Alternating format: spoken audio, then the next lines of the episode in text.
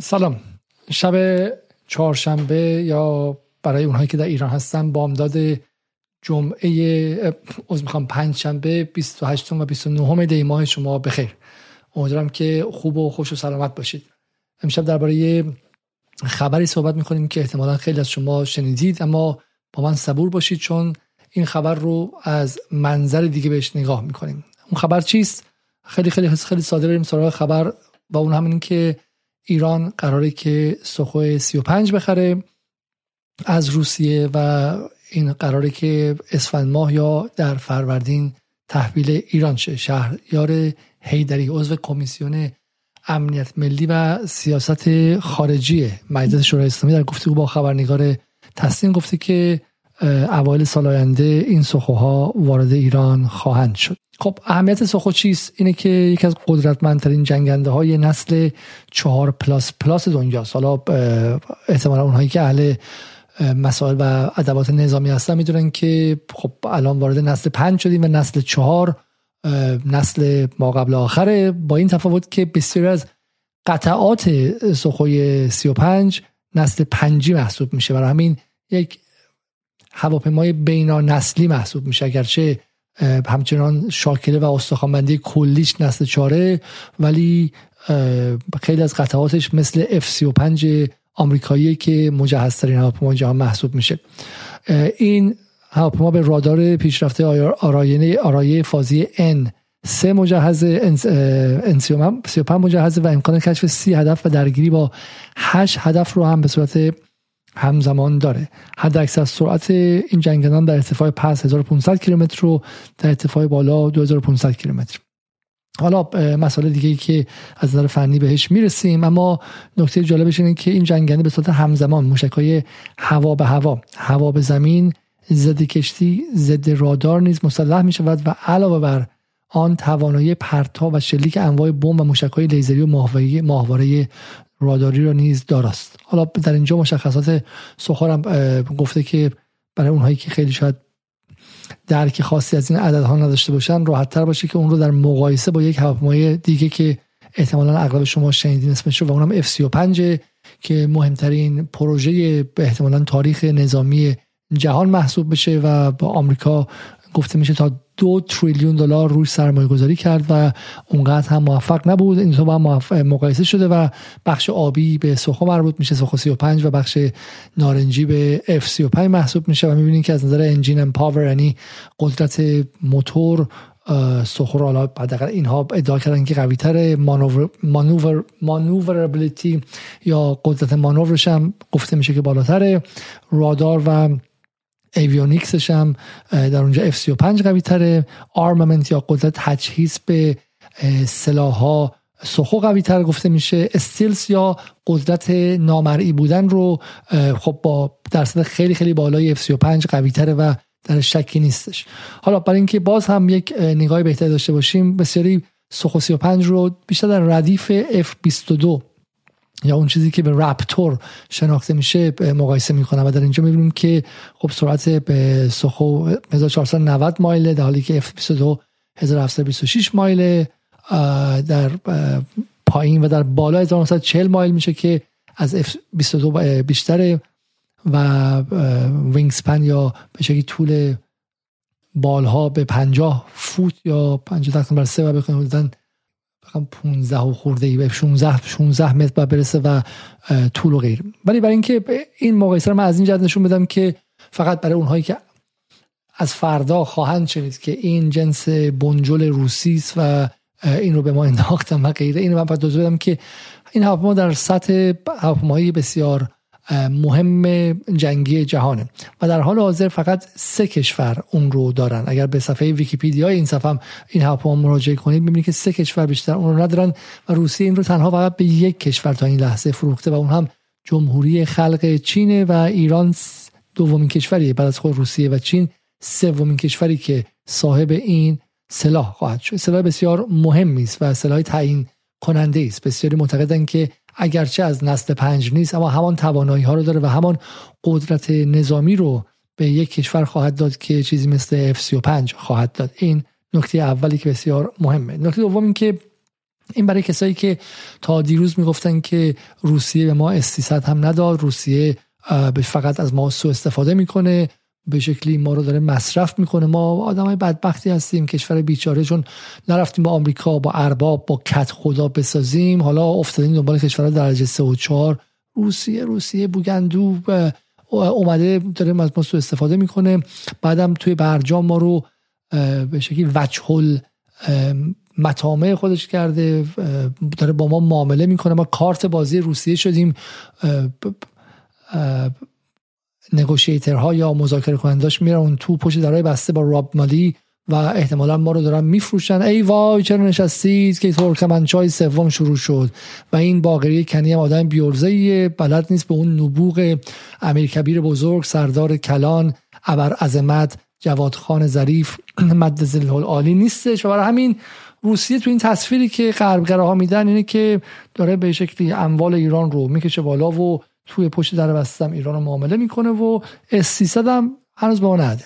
حالا نشستیم به ما سخه بده. شما بچه این شما کم عقل این شما چی هستین؟ داستان چی؟ و این برای همین از این بحث سخه همیشه بحث بحث مهم است و فهم اینکه چه اتفاقی داره میفته به نظر من اتفاق مهمی یه مقایسه دیگه هم بکنیم سخه رو با F35 که دیگه سلطان آسمان هاست و دیگه از F35 گنده تر وجود نداره و آب از لب و لوچه این غربگره ها و از لب و لوچه آمریکا پرستان میریزه. احتمالا میگم شب به شب خوابشون می‌بینن که یک روزی شاهنشاه آریامهر محمد رضا خان ابر مرد تاریخ ایران کاش باقی میمون و ما می‌تونستیم دو تا از این اف 35 بخریم. خب ولی اینجا که مقایسه می‌کنی حالا می‌تونیم ببینیم که در مقایسه با F35 هم این هواپیما چیز خیلی خیلی کمتری نیستش و و می‌تونن با همدیگه با همدیگه رقابت کنن. خب اما ماجرا چیست؟ ماجرا اینه که بله درسته. روسیه به ایران استیصد رو هم نفروخت. چه اتفاقی افتاد؟ دفعه قبل که احمدی نژاد بود ایران از روسیه استیصد خرید. و شکی نیست. من در برنامه روسیه خیلی مفصل توضیح دادم که روسیه 2008 2009 روسیه بود که هنوز تخم مرغهاش در سبد غرب بود و خیلی ساده بخوام بگیم یک حکومت سرمایه‌داری اولیگارشی بود که پوتین دورور خودش رو از اولیگارشا پر کرده بود و دو سه بار اومد ایران. آقای خامنه‌ای هم بهش گفتش که بشه خطرات غرب و اینکه ما می‌تونیم همسایه های خوبی باشیم. ولی روسیه همچنان نمی‌خواست که به شکلی بین ایران و غرب انتخاب کنه چه کسی که بین یک کشور 85 میلیون نفری با یه اقتصاد خیلی خیلی محدود 800 میلیاردی در حد اکثرش تازه و یه غربی که فقط یه آمریکاش 20 تریلیون اتحادیه اروپاش 20 تریلیون دلار یعنی 20 هزار میلیارد دلاره. با اون قدرت دنیای 2008 2009 دنیای آمریکاییه جهان تک قطبیه در مورد این قضایی شکی نیستش. برای همین بله زیر فشار روسیه به ایران استیصد نفروخت. زیر فشار روسیه توی شورای امنیت هم از ایران دفاع نکرد. و بعد ما در این برنامه قبلی که سر روسیه بود قشنگ و دقیق توضیح دادیم. ولی برنامه رو دوباره نظر من ببینید اگر ندیدید برنامه ای که به برای فهم جهان امروز مهمه حتی اگر غربگرا هستین. و تو اونجا توضیح دادیم که چگونه بحث اوکراین در سال 2013 روسیه رو تکان داد. از خواب دوگماتیک بیدارش کرد و متوجه شد که بحث بحث اینکه حالا ما قدرت هژمونیک نباشیم و به شکلی در منطقه مثلا چم مثل قبل سری بالای سر را بگیریم نیست. نه بحث مرگ و زندگیه. داره طرف به اوکراین نزدیک میشه. اوکراین کجاست؟ اوکراین همان دروازه است که روزها شب به شب خواب وحشتش رو می‌بینن. اصلا شوخی اینها نداره. خب قول نویسنده کتاب زندانیان جغرافیا خواب سران روسیه در تمامی این سالهایی بوده که در مرز غربیشون چه کسی ساکنه؟ اونها در اون مرز غربی 20 و 20 میلیون کشته دادن تا تونستن نازی های آلمان رو شکست بدن. برای اینکه اگر کسی با جغرافی های اروپای غربی شرقی آشنا باشه می‌دونه که از لهستان تا بشه دروازه مسکو تمامش زمین مسطحه و هیچ گونه مانع جغرافیایی هم وجود نداره و و ناتو داشت نزدیک میشه و همین روسیه احساس کرد که بحث بحث دیگه این نیست که حالا قدرت ما رو کم کنن و ما رو کوچولو کنن و خرس رو یه دونه دونه موهاشو بکنن. نه بحث این که می‌خوان خرس رو بکشن. و روسیه اون موقع گوشش رو برای همکاری با ایران متفاوت باز کرد. و ما توضیح دادیم که قاسم سلیمانی در اون سفرهایی که رفت چگونه مؤثر بود و تونست تصمیم روسیه رو عوض کنه. این بنها همشون مستند شده. اونجا بود که میگم روسیه اون زمان با الان متفاوته. و این کارهایی که اتفاق افتاد به اینجا میرسونه که ایران در جنگ اوکراین حالا این چیزی نیست که رسمی ایران بتونه بگه ولی در جنگ اوکراین ایران تصمیم می‌گیره و حسن روحانی هم رفته و به کمک روسیه میاد. دقت کنید به کمک روسیه میاد و اینجاست که سخو وارد میشه. سخو چیزی نیست که عطیه ای نیست که روسیه به خاطر پول نفت ایران بهش داده باشه. روسیه خودش چیزی که الان زیاد داره پول نفت نفت نفتی که رو دستش هم ممکنه بعدا خود بادم بکنه. خب مشتریاش کمتر شده. ولی روسیه برای پول این رو به ایران نفروخت این فروش مثلا F35 به امارات و حالا مثلا به حالا F35 که نه ولی مثلا فروش تجهیزات انگلیسی و فرانسوی و آمریکایی به کشورهای عرب خلیج فارس نیستش. نه این سلاحی است که با یک فهمی به ایران داده شده. این سلاحی است که بر اساس یک بده بستان به ایران داده شده. بده چیه؟ بده ای که ایران پهباد داده شاهد 136 رو به روسیه داده و روسیه رو از یک باطلاق در آورده. دقت کنید. روسیه رو از یک باطلاق در آورده. روسیه که می‌توانست در اوکراین براش یک چیزی مثل افغانستان در 80 میلادی را بیفته مثل ویتنام و مثل عراق برای آمریکا را بیفته. و هی پول خرج کنه هی پول خرج کنه برای اینکه بخیر وارد سرزمین دیگری شده. سرزمینی که دیگری بر جغرافیاش مسلطتره و داره مقاومت و دفاع می‌کنه و روسیه بالاخره داره حمله می‌کنه و همین می‌تونست اونجا با اطلاقش شه و یک چیزی سرنوشت رو عوض کرد و اون هم پهپادهای شاهد ایران بود. خب دقت کنید. و اینجاست که روسیه می‌فهمه که در لحظه سختی چه کسی به کمکش اومد. و در مقابلشه که میگه آقا حالا سوخو رو میدیم ما اس 300 میدیم حالا ایران اس 300 نمی‌خواد برای اینکه معادل اس 300 رو هم ساخته و غیره. ولی ما دفعه قبل توضیح دادیم که علت اینکه روسیه با ایران همکاری کرد این بود که ایران معادله قدرت رو تغییر داد و از یک حکومت دست دوم غرب آسیایی و قول اونها خاورمیانه‌ای مسلمان تو سری خور زیر تحریم آمریکا نشون داد که نه این حرفا نیستش. من یک حکومتی هم که قدرت مسلط غرب آسیا هستم. در خلیج فارس حرف اول رو می‌زنم. ایستادم آمریکا رو از منطقه قدم به قدم دارم بیرون می‌کنم و نتونستم مهارم کنم. مهار ناپذیرم بودم. چه با به شکلی نفوذشون از داخل به واسطه فرستادن یلتسین های فراوانی در سیاست داخلی نتونستن من رو بشکنن؟ چه با تحریم هفت هشت سالشون چه با جنگ های منطقی من هر روز قوی تر شدم و اینجاست که پوتین به شکلی خط عوض می‌کنه و از یک کسی که داره بینابین بازی می‌کنه بین ایران اسرائیل سعی می‌کنه که با غرب رابطش از بین نره در کنار اروپا باشه میاد و حداقل در غرب آسیا ایران رو به عنوان شریک استراتژیک انتخاب می‌کنه. چند اتفاق همزمان داره میفته برای فهم سخو دقت کنید که این اتفاقات همزمان داره میفته اولی چیست؟ اولی اینه که ایران پایگاه های نظامی روسیه پایگاه های نظامیش رو در سوریه تخلیه می‌کنه و در اختیار ایران قرار میده. دقت کنید که این چقدر مهمه. کدوم پایگاه رو؟ پایگاه هایی که وقتی اونجا وای میستاد ادعا می‌شد وقتی که اسرائیل وارد هوا و آسمان سوریه می‌شد تا به پایگاه های محور مقاومت حمله کنه روسیه رادارهای اس رو خاموش می‌کرد. پایگاه رو در اختیار ایران قرار میده. احتمالا اس هاش هم در اختیار اون پایگاه ها قرار میده. و چه اتفاقی میفته دیگه اسرائیل به این راحتی نمی‌تونه اونجا مانور بده.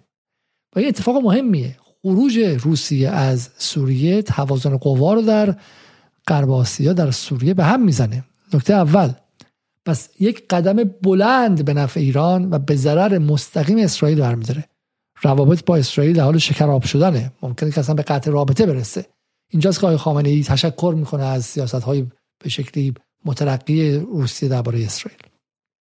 دومی سخوهای 35 که به ایران داده خواهد شد حالا بر اساس گفته رئیس کمیسیون امنیت ملی اگه ندادن فردا برین یقه شهریار حیدری بگیرید.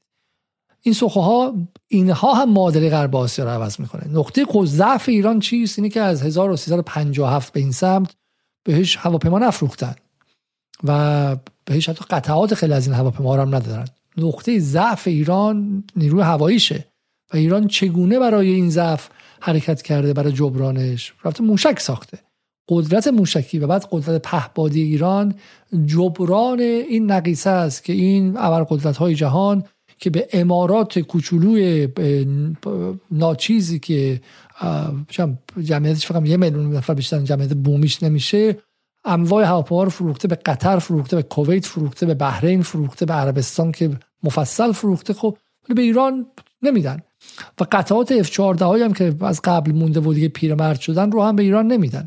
و روسیه هم در این توازن قوا نیامده تا حالا بده. برای همین این برای اولین باری که آسمان ایران مجهز میشه. و این به شکلی توازن قوا رو به هم می‌زنه. چون ایران قدرت موشکی رو که داره اون شهرهای عظیم موشکی رو که همچنان داره و قدرت دفاعی زمینی رو داره قدرت نامتقارن حزب الله و هشت و حماس و همه اون چیزهای قبلی رو داره که توازن رو تا اینجا به وجود آورده بود و حالا به اضافه بر اون در آسمانش هم بالاخره پسرهای جوان تازه از کارخانه بیرون اومده سوخ 35 دارن میان و این و این به شکلی تغییر میده. اگر آمریکا به اسرائیل F35 میده حالا حداقل ایران ایران هم حدودا 30 دستگاه 24 دستگاه قراره که سوخو 35 بگیره که با هم می‌تونن رقابت کنن. اتفاق مهمی است برای همین روسیه چرا به ایران سوخو 35 میده؟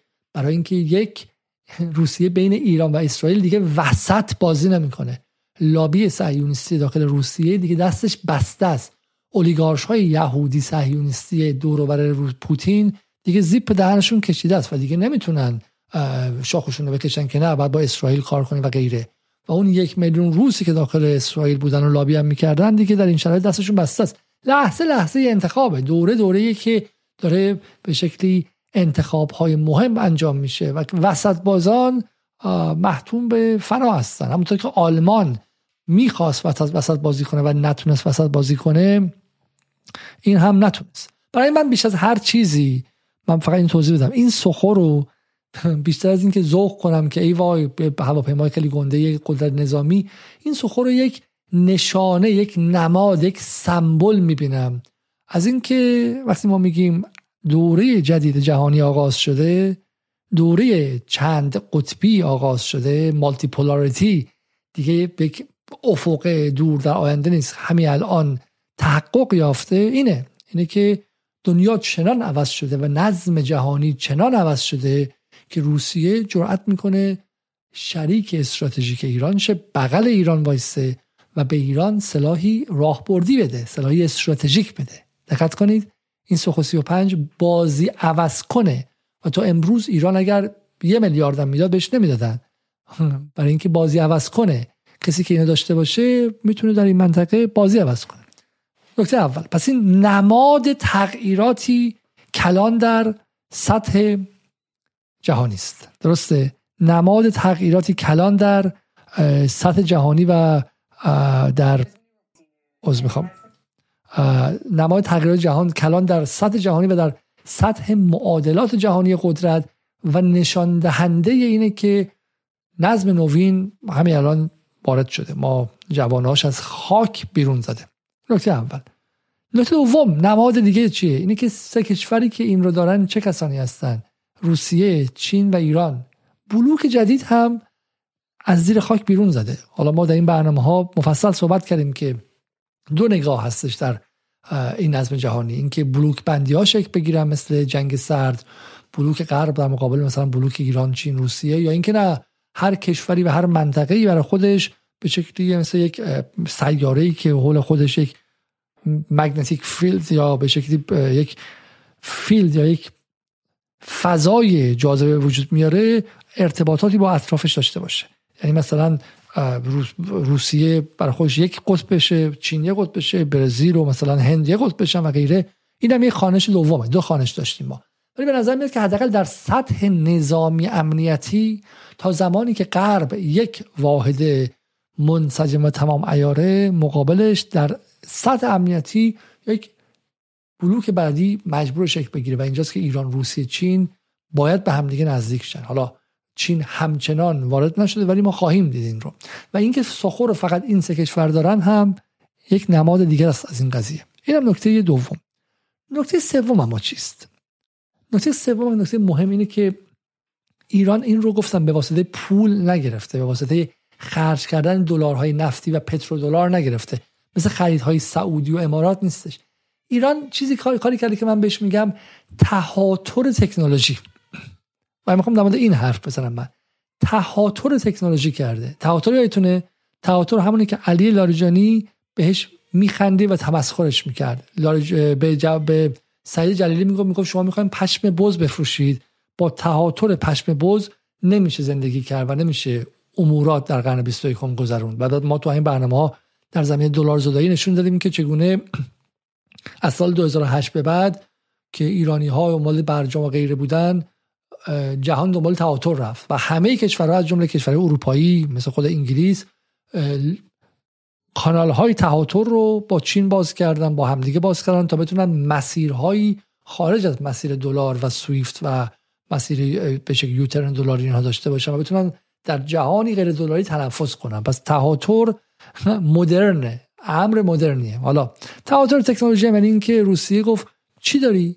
تو یه چیزی داری که من نداشتم. من عقلم نرسید به اینکه میشه پهباد ساخت. من می‌خوام شما رو ببرم یه سفر کوچولو اینجا. ببینم یادتون میاد شما. آیا کسی یادش میاد این صحنه ها رو؟ یادتونه پارازیت رو از این کامبیز حسینی در برنامه Voice of America پخش می‌شد. بعد این تصاویر رو از مانورهای نظامی ایران نشون می‌داد و قاه قاه قاه قاه قاه قاه میخندیدن خب و صفا می‌کردن. این هلیکوپترشون بود. اونم من نمی‌دونم هواپیماشون بود چی بود.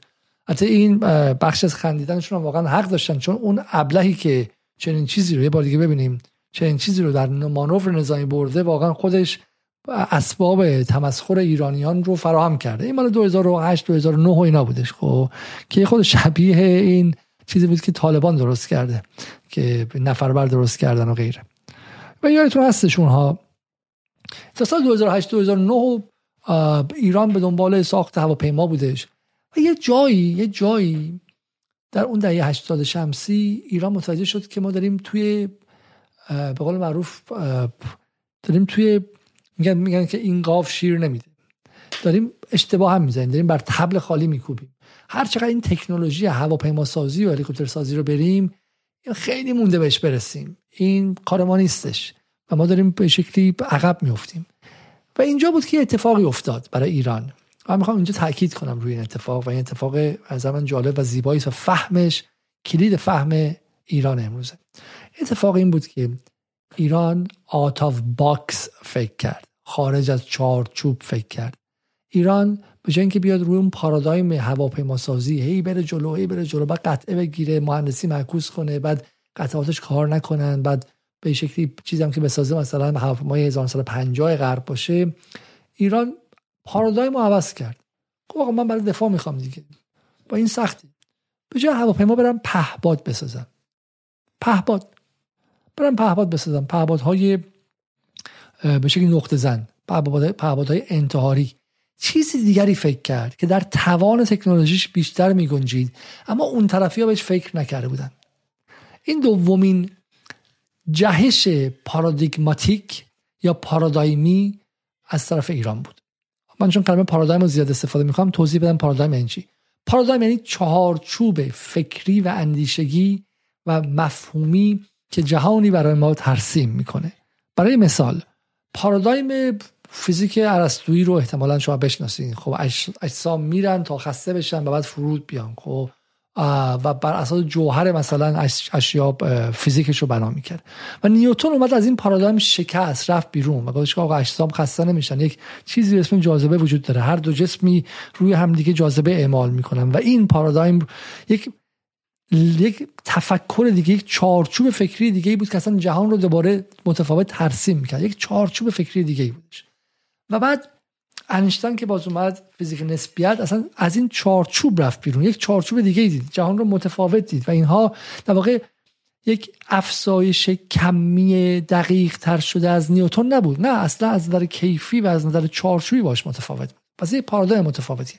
برای ایران اومد به جای ساخت هواپیما با هلیکوپتر اونم این هلیکوپترها و این هواپیماهایی که می‌بینیم در اینجا اومد و سعی کرد که اصلا خارج شه از این و بره سراغ ساخت پهباد و به واسطه پهباد نیازهای هوایی خودش رو نیازهای دفاعی خودش رو برطرف کنه یعنی یک تغییر پارادایم داده یک شیفت پارادایمی کرده. این اتفاق مهمی است و این این هنر ایرانی ها بود. هنر این نیروهای نظامی ایران بود و تونستن این اتفاق بیارن. این مثلا اتفاق خیلی مهمیه. یه بار دیگه ایران کرده بود این کارو. ما تو برنامه برنامه قبل داشتیم که ایران موشک رو که یک سلاح تاکتیکی است بهش به عنوان یک سلاح استراتژیک نگاه کرد. درسته؟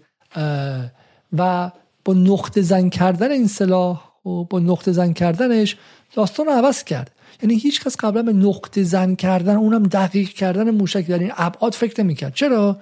چون هواپیمای F35 داشتن که دو تریلیون دلار پروژش بود. اما تو هم برنامه نشون دادیم. چون در اون کشورها ببینید در آمریکا اقتصاد سیاسی سنگینی حول مسائل نظامی وجود داره. لاکید مارتین و بوینگ و به شکلی هلیبرتون و همه این شرکت های مختلف یه دستی دارن تو مسائل نظامی. تو اگه بری به سنای آمریکا بگی به کنگره آمریکا بگی آقا من نمی‌خوام اصلا اینم هزینه کنم دو تریلیون دلار میگن تو غلط کردی. بیا اینجا ببینم. بعد بری اونو بسازی. پهپاد پهپاد سر و بزنی یه میلیون دلار یه میلیارد دلار نمیشه. یه میلیارد دلار کجا؟ دو هزار میلیارد دلار کجا؟ برو اونور که ما داریم نون می‌خوریم. برو گم شو. برو اونور چخه چخه همینطور یه فرق دیگه بین ایران و و آمریکا هستش. همینه که ایران می‌تونه این خارج از چارچوب فکر کردن انجام بده و پارادایم امر نظامی رو تغییر بده. آمریکا آلمان فرانسه غرب نمی‌تونن. خب تفاوت دیگر ایران و آمریکا چیست؟ تفاوت مهم دیگه ایران و آمریکا چیست؟ چون ببینید اون عکسایی که من نشون میدم از این قرازه هایی که تو ذهن ما کرده بودم و ما میخندیدم و کامبیز حسینی اینو تمسخر می‌کرد نگذاشت که یک نسل بفهمه که در ایران چه اتفاقی داره میفته خب و اون جهش نظامی در ایران بود. جهش نه مثلا یه خورده بهتر شدن. جهش جهشی که اگر جلوی ارتش بودهای زمان شاه میگذاشتی مسخرت می‌کردن فکر می‌کردن که به شکلی از عقل توهی شدی. باورشون نمی‌شد که ایران بتونه به چنین جایی برسه. اگر بزرگ ارتشداران شاهنشاه شاهان شاه شاهان آریا مهر بزرگ اگر اون اون که از توهم بسیار رنج می‌برد به صورت خیلی پاتولوژیک بنده خدا و گمان می‌کرد که دروازه های تمدن به روی ایرانی که او به استعمار در آورده بود و به خاطر کودتا به شکلی عملا بخشیده بودش داره باز میشه دروازه تمدن. اگه به اونم نشون می‌دادی؟ اونم می‌گفت ایران که نمی‌تونه چه این کارایی کنه. ولی ایران داره می‌کنه. چرا؟ یه اتفاق دیگه اینه که یه بخش یه سویه دیگر از پارادایم نظامی ایران اینه که ایران دفاع می‌کنه. حمله نمی‌کنه. دفاع می‌کنه. سر این هم رو دروازه نداره دروغ نمیگه بلوف نمی‌زنه تقیم نمی‌کنه. این تمام اجزای نظامی ایران این حرف مهمی هم می‌خوام امشب بزنم. ببینید برای کسایی که اهل مسائل نظامی هستن چون ما اینجا دعوایی داریم. ما دعوا با غربگراها و این گلوبالیستا و این آمریکا پرستا. سی دعوای دیگه هم داریم با کسایی که به شکل ایران دوست هستن. خیلیشون حزب اللهی طرفدار نظامن و این سالهای اخیر میلیتاریست شدن و یه مدار موشک پرست و نظامی پرست شدن می‌خوام توضیح بدیم که ما به هیچ تعلق نداریم و تفکر برآمد از انقلاب هم به هیچ تعلق نداره. توضیح میدم شما چرا. چون ما نمی‌خوایم یه مینی آمریکاشیم. دقت کنید که ما نمی‌خوایم مینی آمریکاشیم. حالا الان بخش دوم برنامه است بذار به شما بگم. اون سوخوها رو بذارین تو پارکینگ درشو ببندین. اصلا چم ذوق زدگی برای سوخو نداشته باشید. خب خوشگله از اف 35 جایی چم تندتر میره. فلان می‌کنه. این مال بچه اون مال ریچ کیدز اف تهرانه خب. که لامبورگینی دارن خیلی قشنگ عکس اونجوری می‌ذارن خب. جمهوری اسلامی و ایران رو تا این لحظه سوخو 35 ایران نکرده. دقت کنید. قدرت ایران از سوخو 35 نبوده. قدرت ایران از فکر متفاوت بوده. فکر متفاوت در امر دفاع و مقاومت. دقت کنید این رو. اولا که آره پس می‌خوام تفکیک های مفهومی فلسفی مهم اینجا انجام بدیم. آماده اید؟ مفهوم اول. ما معتقدیم امر نظامی امر دفاعی خیلی خیلی هم مهمه. این اصلاح طلبا که میگن که موشک می‌خواهیم چه کنیم؟ پهباد می‌خواهیم چه کنیم؟ اگر مردم را داشته باشید هیچ دشمنی به ایران نمی‌تواند حمله کند. زرشک زرشک. مصدق مردم را داشت و 24 ساعته با کودتا با اردنگ حذفش کرد. و در انقلاب مشروطه ما حکومتی نیمه دموکراتیک بودیم و چند روزه از بالا تا پایین کشورمان را اشغال کردند. و رضاخان هم که خیلی از شما دیگه قربونش میرید خب و حکومت کارآمدی بوده 24 ساعته با اردنگ با اردنگ به صورت خیلی تحقیرآمیزی از کشور بیرونش کردن از بالا تا پایین کشور رو هم اشغال نظامی کردن. حالا شما برین خوش باشین که سه تا افسر رو پل عرس وایسادن شلیک کردن مثلا چند چند سال مقاومت کردن. شما ملنگید شما خلوچلید شما رد داده اید چیه مگه عقل ندارید؟ نمی‌فهمی که جمهوری اسلامی بدش خوبش آخونده بده روسری داره نداره. نمی‌فهمی که فرقش با دولت شاه چیه که دولت نبود. یک کمدی بود. نمی‌فهمی فرقش با رضا خان که 24 ساعته اینجوری کردن چی بود؟ نمی‌فهمی با دولت مشروطه که سه روزه اینجا اشغال شده چی بود؟ نداری ها نمی‌فهمی یعنی چی؟ استقلال نظامی ندیدی قبلا. ما قبلا داشتیم چنین چیزی نداشتیم که اولین بارمونه. ما یه سری آدم تازه به دوران رسیده و تازه به تاریخ رسیده ایم که توی تاریخ حداقل 200 خورده سالمون اولین باره که می‌تونیم از مرزمون دفاع کنیم. و همین جمهوری اسلامی هم یک متر نداده. همینجوری رفته تو هزار کیلومتر هزار کیلومتر هم نفوذ کرده. این رو نمی‌بینیم. اصلا قابل گفتگو دیگه نیستش.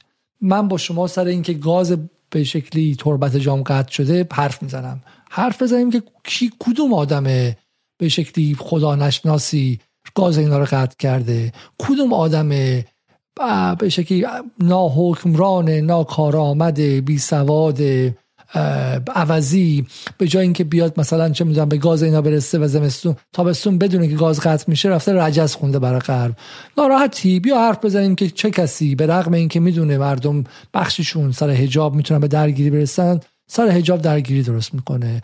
بیا سر بیعدالتی حرف بزنیم. ببینیم که چه کسی برج ها رو ساخته در تهران در حالی که بخشی از جامعه ایران نون شب نداره همه اینا رو مثلا معقول می‌تونیم حرف بزنیم.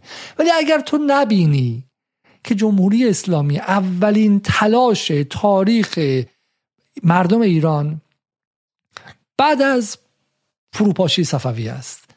برای ایجاد یک دولت ملت مستقل که از هم نپاشه اصلا قابل گفتگو دیگه نیستی. این بقیهش دیگه اصلا نمیشه گفتگو کرد. چون از هیته خرد ابزاری هم خارج شدی. اگه بیا بگی که اینا مستعمر روسی هم مثلا دیگه میشه باز گفتگو میشه نکرد باد. خب یعنی تو رد داده ای خشمت از جمهوری اسلامی خشمت از این یا اون سویه. کاری کردی که تو دیگه از چارچوب عقل نظری خارج شدیم مثلا خب برای همین این نکته خیلی مهمیه که چه اتفاقی اینجا افتاده چه اتفاقی از نظر نظامی افتاده. پس ما با کسایی که میگن مردم رو داشته باشید و دشمن بهتون حمله نمی‌کنه معتقدیم که اینها ردادگانن اینا شعر میگن. پویتیک این پویتیک شاعرانه است. و شعر خیلی خوبه. برای کسانی که چه می‌دونم اهل شب شعر هستن و غیره خیلی خوبه. اصلاح طلبان رو بریم به شب شعر دعوت کنید بهشون بگی که شعر بگن در وصف مردم در غیره و غیره. حالا جالب خوشم به مردم معتقد نیستم فقط مردم وقتی که مردم اونها باشه. وقتی مردم به این ور رأی بدن به احمدی نژاد رأی بدن یه سری یه سری سیب زمینی خورهای بدبخت بیچاره هستن که اصلا از مردمیت چیزی بر نبارن اینا سری سری رمه هستن. خب مردم این ماها مردم کسایی که به به شکلی حجاریان و عبدی و تاجزاده اینا رأی میدن. اینا مردم هم بقیه هم که مردم نیستن که رمه هستن. خب که توسط امثال مثلا روحانیون و جمکران و غیره فریب خورد. ولی حالا از این حرفا که بگذاریم پس ما با این فاصله داریم. تو اگر همه مردم رو هم داشته باشی و توپ و تفنگ و فشنگ نداشته باشی اتفاقی برات نمیافته. دشمن میاد 24 ساعته اشغالت می‌کنه. قلو تو رو گلو دیگه از آلنده تو شیری که تو مردمی تر نیستی که. میگم از مصدق مردمی تر که نیستی که. اصلا بدون قدرت واقعی نظامی تو هیچی. بقیهش شعره. برای ما به جهانی رئالیستی و واقع گرایانه معتقدیم. نکته اول. اما اما حرف ما اینه که تو این جهان واقع گرایانه تو این جهان واقع گرایانه قدرت نظامی ایران از تو 35 نمیاد. قدرت نظامی ایران از F35 نمیاد. آره F14 تو جنگ خیلی خوب بودش خب ولی تعیین کننده نبود. چیزی نبود که ما بخاطر جنگ رو بردیم. چه چیزی باعث شد ما جنگ رو ببریم؟ و چه چیزی باعث شد که الان تو این سالها ما تقویت شیم؟ من می‌خوام شما رو دعوت کنم به یک مقاله خیلی جذاب از آقای استیون والت. استیون والت خب از متفکران علوم سیاسی مهم آمریکاست که به همراه جان میرشایمر با همدیگه می نویسن و و به اینها میگن نوریالیست یا نوریالیست یا نوواقع گرایان خب میگه که great powers are defined by their great wars. قدرت های بزرگ توسط جنگ های بزرگشون تعیین میشن. خب این مقاله رو در فارن پالیسی منتشر کرده. مقاله بسیار مقاله جذابی. خدا رو شکر این مقاله توسط یکی از دوستان ما که در جدال هم قبلا بوده به اسم آقای میرجواد گلوی بیاد ترجمه شده. خب این مقاله رو یک نگاهی بهش بخواین شما. من برای شما می‌خوام تکایشو بخونم. این مقاله ادعا می‌کنه که آخرین جنگ بزرگ کشورها تعیین می‌کنن که این کشورها این کشورها چه سیاست خارجی منطقه‌ای و چه پارادایم کلی امنیت ملی داشته باشه. حالا من این مقاله رو آدرسش براتون میفرستم می‌تونیم بریم هم فارسی هم انگلیسیش رو خودتون مطالعه کنید. مثالی که می‌زنه جالبه میگه که این مال 2017 فکر کنم باشه مقاله و این مقاله ای نیستش که الان مثلا بخواد جنگ اوکراین رو نوشته شده باشه. 2017 مقاله سپتامبر 2017 ولی مثلا میگه که روس ها دقت کنید. میگه روس ها در جنگ جهانی دوم و همینطور در توسط ناپل اون. در مرز غربیشون خیلی اذیت شدن. چون همون که گفتم جغرافیای اروپای شرقی مسطحه و هر کسی که از لهستان رد شه دیگه می‌تونه تو اتوبان بندازه یا علی 200 کیلومتر سرعت بیفته تا خود مسکو.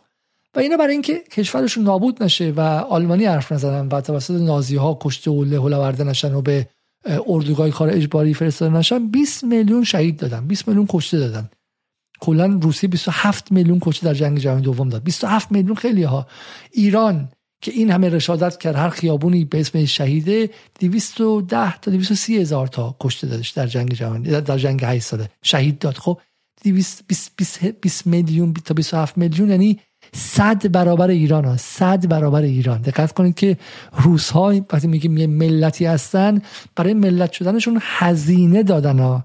فکر نکنید که الان پوتین اونجا وایساده چند لیوان ودکا گرفته از هیچ جا آمدن. ملت ها تاریخ اون ملت های ملت هستن که تاریخ دارن ریشه دارن و هزینه دادن.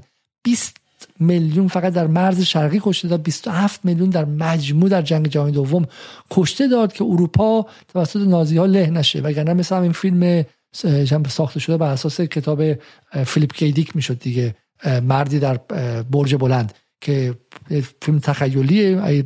بشناسین سریال تخیلیه که آمریکا میگن alternative history تاریخ آلترناتیو که آلمان ها در جنگ پیروز شدن و ژاپنی ها برای همین آمریکا هم تقسیم کردن بین خودشون. از وسط تا نیویورک دست آلمان هاست از وسط تا سان فرانسیسکو دست ژاپنی هاست خب. و و یه دنیای متفاوتیه و خود آمریکاییان با ترس و لرز هر جا که می‌خوان رد چند 1960 تقریبا. بعد پاسپورت نشون بدن مثلا برن غیره.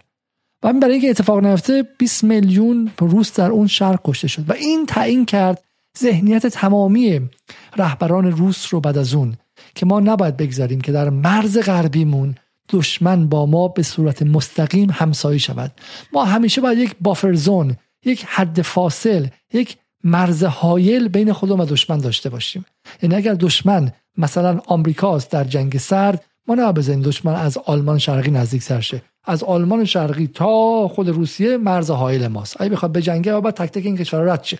همینه که گورباچوف وقتی که داره صلح می‌کنه با ریگان میگه به شرطی که شرط ها و شرط ها و شروط ها که موشکات از لهستان جلوتر نیاد موشک های بالستیکه و اینه که بعدها همه معتقدن که آمریکا قدم به قدم به قدم تعهدات خودش رو با گورباچوف زیر پا گذاشت و عملا خواست که روسیه رو تحریک کنه و کار رسید به همین جنگ اوکراین که دیگه آخریش بود. و پوتین گفتش که تو از اینجا رد چی دیگه تمومه. خب این این مرز مرز مرگ و زندگی منه. استیون والت یه مثال دیگه هم می‌زنه اینجا. مثال دومش اینه. میگه آلمان و ژاپن. این دو کشور در آخرین جنگ بزرگشون که جنگ جهانی دوم بود و هزینه فراوانی دادن جفتشون نابود شدن بیش از که از های خارجی بترسن از المان داخلیشون و از قوه بالقوه از از اون عوامل بالقوه که به فاشیزم می‌تونستن تبدیل شن و یه جور ناسیونالیسم خیلی بی و بی پایان تون روانه و رادیکال بود از خودشون میترسن. این کشورها خود ترسی دارن. برای همین دنبال میلیتاریزم نیستن. اگه الان ناتو بیاد مجبور کنه آلمانی که مثل الان بره 100 میلیارد بخره آلمان دستش میلرزه. وحشت داره. فکر می‌کنه که فردا نئونازی به قدرت نرسن. فردا گروه تندرویدی به قدرت نرسن. تو ژاپن هم همینطور. و سومین مثالی که استیون والتین که تو این کتاب می‌زنه حالا یه مثال در انگلیس می‌زنه که در این جنگ جهانی آخر انگلیس فهمید که باید بچسبه به دوم و بشه دوم آمریکا. حالا شما می‌تونید مسخره کنه انگلیس رو بگو که پودل آمریکاست. هر چی خواستی می‌تونه بگی ولی انگلیس فهمید که ابعادش در این جهان طوری نیست که به تنهایی بتونه بقا داشته باشه. باید بره خودش رو به عنوان زائده آمریکا تعریف کنه. برای همینه که بلر بلند میشه تو جنگ عراق میره بغل آمریکا وای میسته بغل بوش وای میسته و به شکلی انگلیس خودش نوچه آمریکا تعریف می‌کنه. این سه تا کشور رو میگه و چهارمین کشوری که میگه والت در اینجا ایرانه. چهارمین کشوری که میگه ایرانه و من می‌خوام بگم که شاید بتونم بخش ایران رو برای شما نشون بدم. خب عوض می‌خوام از این کلیسای اینجا ما رو بیچاره کرده. بسیار روزی پنجاه شست بار این ناقوس به صدا در میاد و خب بباری بریم اینجا. عوض می‌خوام از شما. خب بیا اینجا. این بحث کتاب اوستین لانگ و مقاله امنیت بین الملل آریان طباطبایی میگه و درباره تحت عنوان جنگ ایران عراق چه چیزی درباره آینده توافق هسته ایران به ما می‌گوید. میگه هر دو این کارها چنین بحث می‌کنن که جنگ های بزرگ تاثیر قدرتمند و طولانی مدت برای سیاست خارجی و نظامی پس از جنگ ملت دارن. خب؟ و حرفش اینه که چگونه جنگ 8 ساله تفکر رهبران ایران رو هم رهبران نظامی و هم رهبران غیر نظامی ایران عوض کرد. چرا؟ چون این جنگی بود که هیچ کس به ایران کمک نکرد. جنگی بود که به ایران سیم خاردار نفروختن. جنگی بود که ایران انزوای جغرافیایی خودش رو عمیقا تجربه کرد. و پس از این بود که فهمید من باید باید قدرت اولیه و بدیهی دفاعی خودم رو از درون بسازم. این نکته اصلی است من به تحلیل خودم از این مقاله استیون والت دارم که در تحلیل روانشناسانه است. عملا میشه گفت که آخرین جنگ بزرگ هر ملت که یک formative experience و یک تجربه شکل دهنده است نقش تروما رو بازی می‌کنه. تروما یا اون ضربه و تکانه است که تعیین کننده اینه که تعیین سازنده روان افراد. اگر شما یک عزیزی رو از دست داده باشی اگر یک مثلا جدایی خیلی تلخ رو تجربه کرده باشی اگر یک به شکلی تصادف خیلی خیلی بد کرده باشی بیماری سرطان داشته باشی که ازش به سختی بیرون اومده باشی پدرتو خیلی بد اتفاق بدی افتاده باشه برات خب اون تجربه اون اتفاق و سالم بیرون اومدن ازش اون شکل دهنده روان خصوصیات اخلاق و منش تو خواهد بود به عنوان فرد. در ملت هم اون جنگ بزرگ آخرینه که اخلاقشون و تفکرشون رو تعیین می‌کنه. و در مورد ایران دقیقا همینه. اینه که بعد از جنگ واقعا من اینو بگم. می‌خوام بگم که از سخو برسیم به اینجا. سخو محصول تهاتر تکنولوژی با پهپادهاست. پهپادهایی که محصول این بود که ایران تو هواپیماسازی موفق نشد و تونست پارادایم ذهنیش رو عوض کنه و بپره به پارادایم دیگه. چون چاره ای نداشت و اقتضا می‌کرد و میگن چی؟ و میگن اجبار مادر اختراع خب؟ و, و پارادایم رو عوض کرد موشک نقطه زن ساخت و پهپاد ساخت خب؟ و اونها محصول چیه؟ محصول آن چیزی است که در ذهن ناتوان امثال حسین باستانی و بی بی سی ها جنگ 8 ساله و بی حاصل و شکست خورده ایران مقابل عراق. خیر. هر چی که ما داریم محصول اون جنگه. و من اینو شعاری نمیگم ها شعاری نمیگم که از نظر معنوی و عرفانی پرفانی اینام نمیگم خب که شهدا و زنده اند و چه می‌دونم روحشون اینا وارد این بحثا نمیشم. نه نه نه. جنگ 8 ساله روح ملت از انقلاب آمده ایران رو تکان داد و از خواب بیدارشون کرد. خودکفا بشیم فلان شیم اینا شعار شعار. ولی تو جنگ این شعار به واقعیت تبدیل شد. چون تو دیدی بهترین دوستت رفت پرپر شد و تو حتی ابتدایی ترین سلاح ها رو نداشتی که ازش دفاع کنی. خب؟ گردان رفت تیپ رفت صد نفر صد نفر رفتن ده نفر ده نفر از بچه های محلت برگشتن. و اون مهم اون سوخت و درایو و اون محرک تغییر قدرت نظامی ایران اون جنگ بود اون تجربه اون جنگ بود. سختی های اون جنگ بود رنجی بود که تو اون جنگ ایران کشید. ایران تو اون جنگ بزرگ شد. ایران تو اون جنگ فهمید که باید رو پای خودش بیسته. برای من از انقلاب مهمتر جنگ بود. جنگ می‌شد شروع نشه. خیلی معتقدن که اصلا آقای خمینی می‌تونست از جنگ اجتناب کنه غیره. ولی بالاخره جنگ شروع شد. ایران هم شروع کنندش نبود و صدام شروع کرد. و اون تجربه 8 ساله بود که ما الان داریم می‌بینیم. که پهپاد ما به سرنوشت اوکراین رو عوض می‌کنه که موشک ما به عین الاسد می‌خوره و آمریکایی جوابشو نمیدن که ما قدرت منطقه میشیم. به رغم همه چیزهایی که میگن. و الان با برن سپار بزن توی لیست و غیره و غیره. برای اینکه برای اینکه ما قدرتی داریم. برای اینکه الان همه اروپا و آمریکا افتادن اینجا که ما رو مثلا جنب ایزولا می‌کنن و بعد 42 سال نتونستن.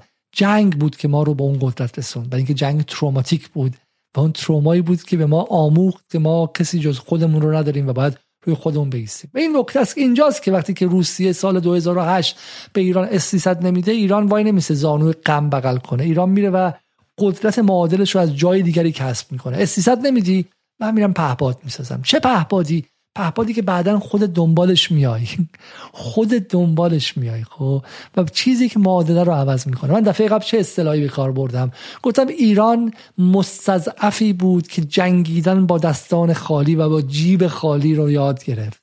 ایران بچه فقیری بود خب؟ که تونست از اون بچه پولداره جلو بزنه. اصلش این بود. و یه نکته زیبایی دیگه هم هست. چون ایران دفاع کرد نه حمله نه اشغالگری. فرقش با آمریکا این بود. اگه آمریکا می‌خواست فقط مقابل کانادا و مکزیک از خودش دفاع کنه آمریکا می‌تونست این کار رو کنه. ولی ولی دنبال اشغالگری بود. این بود که از اونجا بره توی اقیانوس آرام بره تایوان بره چه می‌دونم آفریقا بره استرالیا بره های زیادی کنه. همه این کشورها جنگ رو امر تهاجمی دیدن. ایران امر دفاعی دید و به این معتقده معتقده. آقای خامنه ای که میگه ما سلاح اتمی نمی‌خوایم را نیافتیم بگید که آقا ما رو چیز کردی؟ چرا تغییر می‌کنی؟ برو بساز. برو. نه ایران عمیقا معتقد ما سلاح اتمی نمی‌خوایم. شاید من نباشم ولی ایران جمهوری اسلامی نمی‌خواد. جم... شاکل جمهوری اسلامی تفکر جمهوری اسلامی. نمی‌خواد دفاع می‌خواد. و این دفاع رو تا تهش می‌خواد. الان رفته رفته ناو پهبادبر توی خلیج فارس ساخته. ناو پهبادبری که من به شما قول میدم. همینجا همینجا جدال تا مدتی خیلی خیلی زود باعث که ناوهای هواپیما برای قول پیگر آمریکا از خلیج فارس خارج شن. من به شما قول میدم که همین جایی که ما نشستیم و حتی تو عراق هم مقتدا صدر شیطنت می‌کنه و میره خلیجی اسمش مسابقات فوتبال می‌ذاره به اسم جعلی خلیج غیر فارس. ولی من به شما میگم که همین لحظه هایی که کشورهای خلیج فارس و غیره دارن شیطنت می‌کنن و غلط زیادی می‌کنن توی ایران من کاش بتونم به شما نشون بدم. دارن واقعا خلیج فارس و خلیج فارس می‌کنن. خلیج فارس رو واقعا دارن خلیج فارس می‌کنن چون دارن از اغیار خالیش می‌کنن. چه فایده داره که همه بگن خلیج فارس توی دانشنامه چه می‌دونم بریتانیکا برسه خلیج فارس. بعد پر از کشتی آمریکایی و انگلیسی و هواپیمای آمریکایی بر فراز ایران و گلوبال هاک و غیره باشه. چه فایده داره؟ خلیج فارس اصلش اینه که اول بتونیم خالیش کنیم از دشمن بعد اسمش رو درست می‌کنیم. خب اسمش رو درست می‌کنیم. من اینو به کسایی میگم که به قدرت نرم باور دارن. قدرت نرم مهمه ولی اول اول دفاع. و همین ایران این دفاع رو داره همه جا انجام میده. و یه نکته زیبایی دیگه. ایران این دفاع رو تکثیر پذیر ساخته چون پارادایم تکثیر پذیر این دفاع. میگه هر کسی که بخواد دفاع کنه از خونش از مرزش هر کسی که بخواد مقابل اشغالگر وایسه من می‌تونم بهش فرمولش رو بگم. برای همین خطرناک ایران.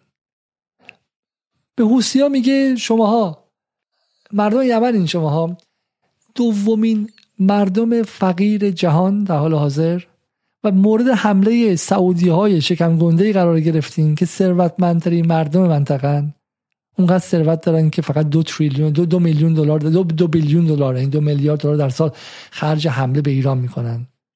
من به شما فرمول میدم. فرمول مقاومت میگم. با همین اسباب بازی کوچولو پهبادا اگر اهل مقاومت باشین این پهبادا نمی‌تونه بره مثلا یک کشور دیگر اشغال کنه براتون ولی می‌تونه دمار از اشغالگران شما در بیاره. و در میاره. آرامکو رو به اون روز میندازه. بازی رو عوض می‌کنه. 23 مارچ 2015 بود. یعنی اول فروردین سال 95 94 که سعودی به یمن حمله کرد و قرار بود سه هفته ای کار رو تموم کنه مثل توهمات اون صدام حسین. الان سال 2023 دو ماه دیگه میشه 8 سال و یمن ایستاده استوار ایستاده. با شکم های گشنه 310 هزار نفر هم کشته شدن ولی شکست نخورده. ایران هم یک دونه محموله کشتی نتونسته بفرسته چون دورش اونجا محاصره بوده حصر بوده. ولی بهشون تونسته فرمول ساخت پهباد رو فکس کنه بفرسته ایمیل کنه. می‌خوام مقاومت کنیم من بهتون یاد میدم چه مقاومت کنیم. مقاومت اینجوریه. به حماس. حماس سنگ میندازه با تیرکمون. با تیرکمون سنگ میندازه. مقابل کی؟ مقابل اسرائیلی که F35 داره که سالی سه میلیارد دلار فقط به شکلی سوبسید نظامی آمریکاست. به حماس میگه که شمایی که با بشکه موشک می‌سازین من بهتون یاد میدم همین بشکه رو چطوری بهتر بسازید؟ نقطه زنتر کنید. الان جنگ های اسرائیل و حملات اسرائیل به غزه داره کوتاه و کوتاهتر میشه. با همین ما چند ماه پیش در مرداد در موردش برنامه داشتیم آخرین حمله اسرائیل به غزه. ایران به اونهایی که می‌خوان مقاومت کنن درس بهشون کمک می‌کنه و همین خطرناکش می‌کنه. همینه که خانم فون در لاین با وقاحت میاد میگه که ما می‌خوایم سپاه رو در لیست تروریستی بذاریم. چیزی که خودش می‌دونه هزینه معنیش چیه؟ خودش می‌دونه فقط یه ابلهی مثل ترامپ تونست بذاره. چرا سپاه خطرناکه؟ چرا سپاه خطرناکه؟ چون سپاه بیشتر از اون که یه نیروی نظامی باشه یه تفکره. اما اینجا باز باید این رو توضیح بدم. سپاه کار اقتصادی کردن بعضی از سرداراشون غلط زیادی کردن به نظر من. یعنی اگه کار شخصی کردن. این ورانور به شما میگن که فلانی زده فلان سرداره از قدرت سو استفاده کرده باید پیداش کنن. من به نظر من حالا میگم شایعات به کنار. برای من سپاه قاسم سلیمانی. قاسم سلیمانی که در 63 سالگی تو اون فیلم 72 ساعت مصطفی شوقی یه جمله بود که تکان دهنده بود. میگه قاسم سلیمانی هیچ جا بیشتر از 8 ساعت نیموند. 63 سالگی. چیری که 63 ساله ای که هر 8 ساعت یه بار جا عوض می‌کرد. برای من اونه. اون نمی‌تونه دوز باشه. قاسم سلیمانی نمی‌تونه دنبال بخور بخور باشه. کسی که هر 8 ساعت یک بار یک بار اشهد الله میگه خوب نمی‌تونه باشه. برای من سپاه اونه. سپاه برای من کسانی هستن که این این پهبادا رو ساختن. سپاه برای من کسانی هستن که پارادایم جنگیدن رو عوض کردن. سپاه برای من همدانیه. تو سوریه. اگر شما اهل اون حرفایی باشین که این شایعات میگن بالا نمیشه بری سوریه. دو دو تا چهار تا. جون خود کف دستت نمی‌ذاری. خب نمی‌ذاری. واضحه. فرق علیرضا اکبری ها با همدانی ها و سلیمانی ها واضحه. خب حالا همین برای من میگم من من شاکله کل سپاه رو هنوز که هنوز فکر می‌کنم که اینه. و این نکته دیگه هم سپاه هستا ببینید این به نبوغ آقای خمینی بودش که برخلاف خیلی دیگه به کار عجیبی کرد. کار مو... کاری که به ساخت سپاه انجامید خیلی عجیب بود. نه ارتش رو منحل کرد که بعد ایران بدون ارتش بمونه و بعد آسیب پذیر شه. نه اینکه مثل مثلا اخوان المسلمین و انقلابی های مصر موقع ارتش هستی که ما بهش دست نمی‌زنیم. اون موقع چپا می‌گفتن ماشین دولتی باید تماما ویران شه. آیا خمینی می‌دونست که همش ویران شه خب استیت هم کلا ویران میشه.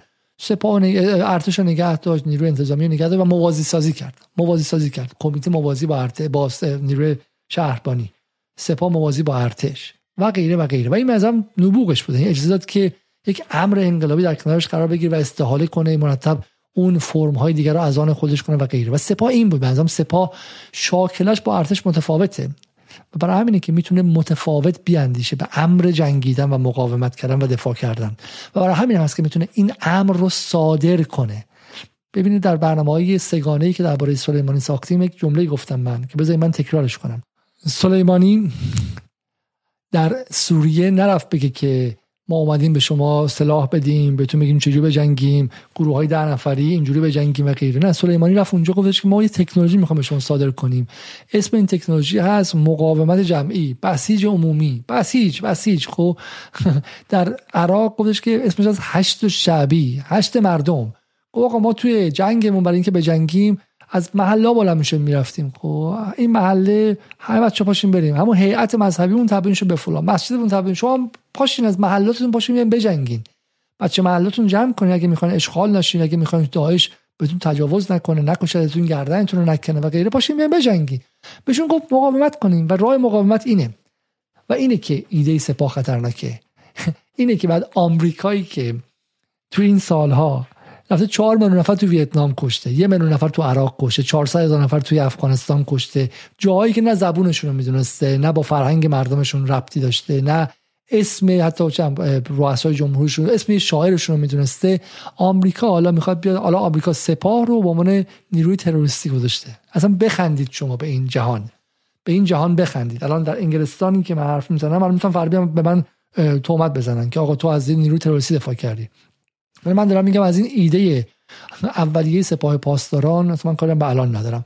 اولیه سپاه پاسداران که میگه آقا مردم یک منطقه حق دفاع از منطقه خودشون مقابل اشغالگران رو دارن. و سلام هر کسی حق دفاع از مرزش رو داره. و من معتقدم این گرد و خاک ها میشینه. و همونطور که پارتیزان های پارتیزان های ایتالیا پارتیزان های فرانسه سربلند آمدن در تاریخ بیرون توشون ممکن اشتباه هم بود. ختم کرده باشن ده تاشون ممکنه که کسابت کاری هم کرده باشن پارتیزان خلافکار هم بوده باشن. ولی پارتیزان در کلیتش به عنوان یک نیروی سربلند تاریخی اومد بیرون و اسم قهرمانان ای شد. سپاه پاسداران هم در این منطقه در این کشور در این جغرافیا از تاریخش سربلند میاد بیرون. و مهم نیست که شما بهش بگین که تروریست.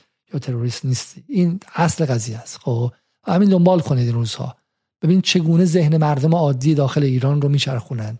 هر اتفاقی که میفته هر ساختمون بلندی که میاد میگن که مربوط به سپاهه. سپاه کار اقتصادی کرده سپاه کار فلان کرده و غیره. ولی نمیگن که اصل سپاه چه چیزی است. اصل سپاه آن اندیشه ای بود که ما بتونیم از نیروی مردمی هر منطقه استفاده کنیم و باهاش مقاومت رو متجسد کنیم. و همین ارتش که امر بیرونی و استعلایی در خارج از ما نیستش که ما بهش نگاه کنیم به سیاره بیرون. نه. مقاومت ماها. ماها کنار هم قرار بگیریم میشیم مقاومت. مثل داستان سیمرغ. سیمرغ میشن به پیوان عجیب بیرون نیست. سی تا مرغ که به هم دیگه نگاه می‌کنن میشن سیمرغ در مقابل آینه. و سپاه این بود. فلسفه سپاه این بود. ما. ما سپاهیم. خب؟ ما سپاهیم. و این می‌تونه مای شما حوسیا باشه مای شما یمنیا باشه. می‌تونه مای شما سوریا باشه مای شما عراقیا باشه مای شما لبنانیا باشه مای شما افغانیا باشه مای شما هر جایی باشه مای شما ونزوئلایی باشه مای شما بولیویایی باشه مای هر جایی باشه که بهش حمله کردن مای شما تو دونتسک باشه تو لوهانسک باشه خب؟ مای هر جایی باشه که زیر حمله اجنبی از اونور دنیا آمده هستید زیر حمله امپریالیزم زیر حمله اشغالگران بیرونی زیر حمله استعمارگران و غیره خب این این اتفاق بود. به نظرم در اینجا افتاد و و میگم هوش آقای خمینی هم بود چون بعدا دیدین که همون ارتشی که بعد در مصر باقیمان چه اتفاقی افتاد. از توش سیسی اومد بیرون. انقلاب رو نابود و متلاشی کرد. و سلام نامه تمام. تمام. خب. و الان دقت کنید که همین الان برای همین هم هستش که روی به شکلی سپاه ها در منطقه اینقدر حساسن. آمریکایی‌ها و به شکلی عملی سعودی در عراق دارن تمام تلاششون می‌کنن که هشت شعبی رو تعطیل کنن. و دفاع وطنیت از سوریه می‌خوان تعطیل کنن. هی دارن فشار میارن که این این نیروهای مقاومت مردمی از هم بپاشه و میگه آقا مال متعلق به جنگ بود برین کنار برین خونتون. خب؟ یا مثلا حزب الله رو چه تلاشی کردن توی لبنان که حزب الله رو خلع اصلاح کنن؟ خب؟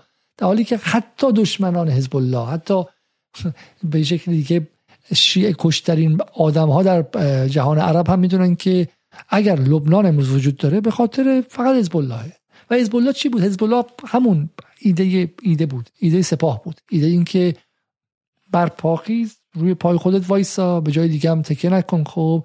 و همه هم به دست بیار به جای دیگه تکیه نکن اینکه مثلا بری کار انتحاری کنی. نه برو موشک ساختن یاد بگیر. سخت موشک برو چیز دیگه بساز نشد از پارادایم خود بیا بیرون فکر کن. ولی تو تو محتومی که مقاومت تو محتومی که سروایو کنی و بقا داشته باشی. تو محتوم و مجبور و محکومی که مقاومت کنی و دفاع کنی و بجنگی و پیروز شی. و پیروز شی پیروز شی.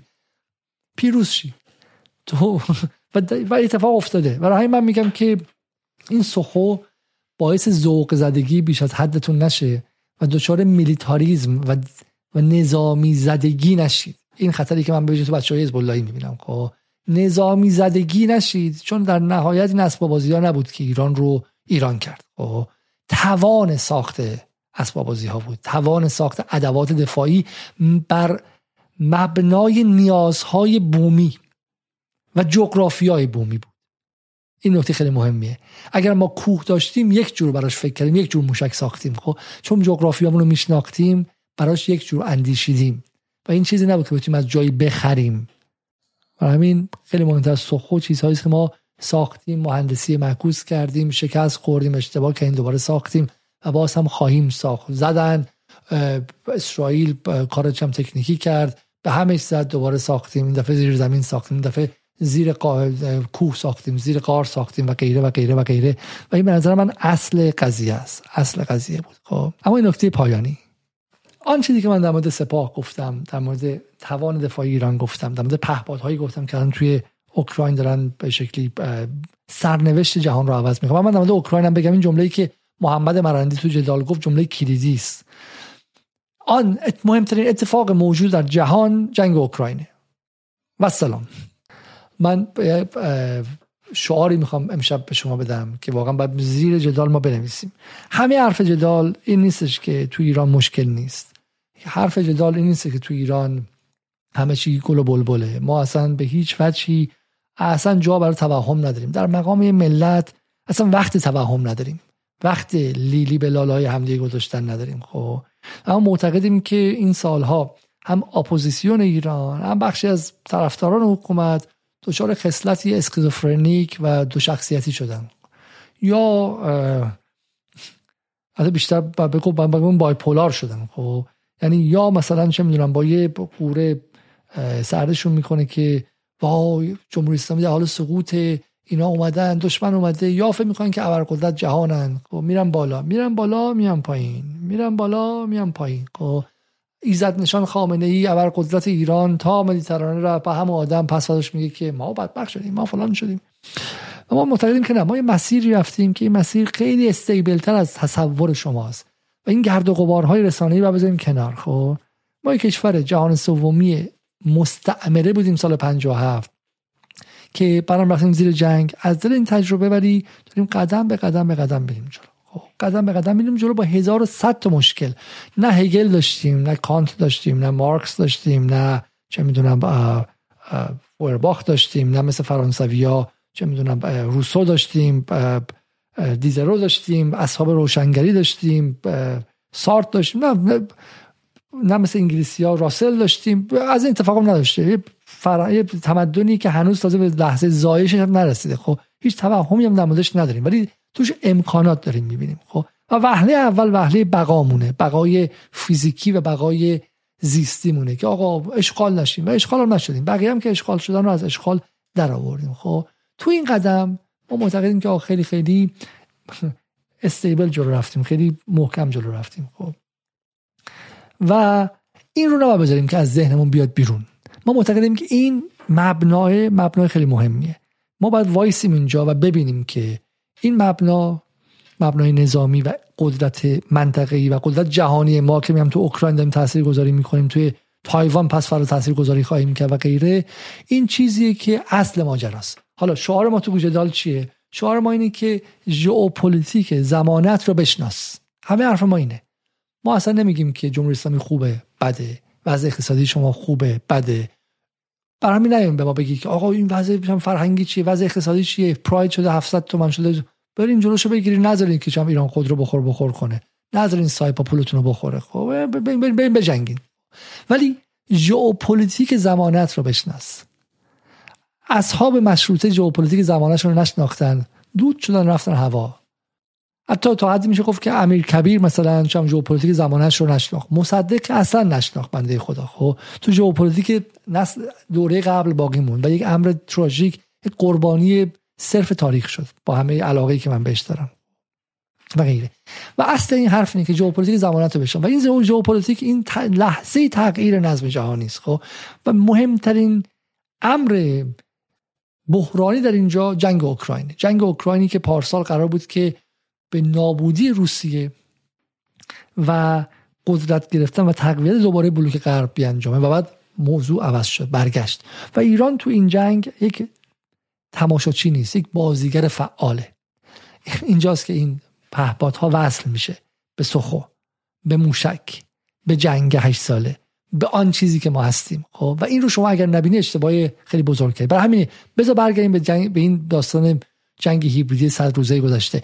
اینجاست که می‌بینید که در مقابل این اتفاق عظیم به اسم جنگ اوکراین که داره سرنوشت همه رو عوض می‌کنه. چین 24 ساعت نگاهش به اونه لحظه به لحظه داره دنبال می‌کنه. آمریکا همینطور آلمان همینطور. بقیه کشورها همینطور ترکیه همینطور و غیره. خب یه اتفاقی مثل این داستان صد روزه ما که یه سکسکه است اگه اون صد یونیت باشه صد واحد باشه این یه واحد هم بیشتر نیستش. خب نه اینکه مهم نبوده ها حتما مهم بوده. خب و تبهکارانی که از داخل سعی کردن که به ایران ضربه بزنن و همدست مجاهدین بودن حتما مهم بودن. به اون کسانی که غربگرایان داخلی که یه سال قبلش توی پاستور مقام داشتن و وزیر و وکیل بودن بعد وایسادن یه گوشه ای که مجاهدینی شدن فضا رو ببینن بیا امتیاز بگیرن حتما مهم بوده حتما مهم بوده. بعد گشت ببینید که جاسوس ها علیرضا اکبری های بعدی کی هستن؟ شک نکنید خب؟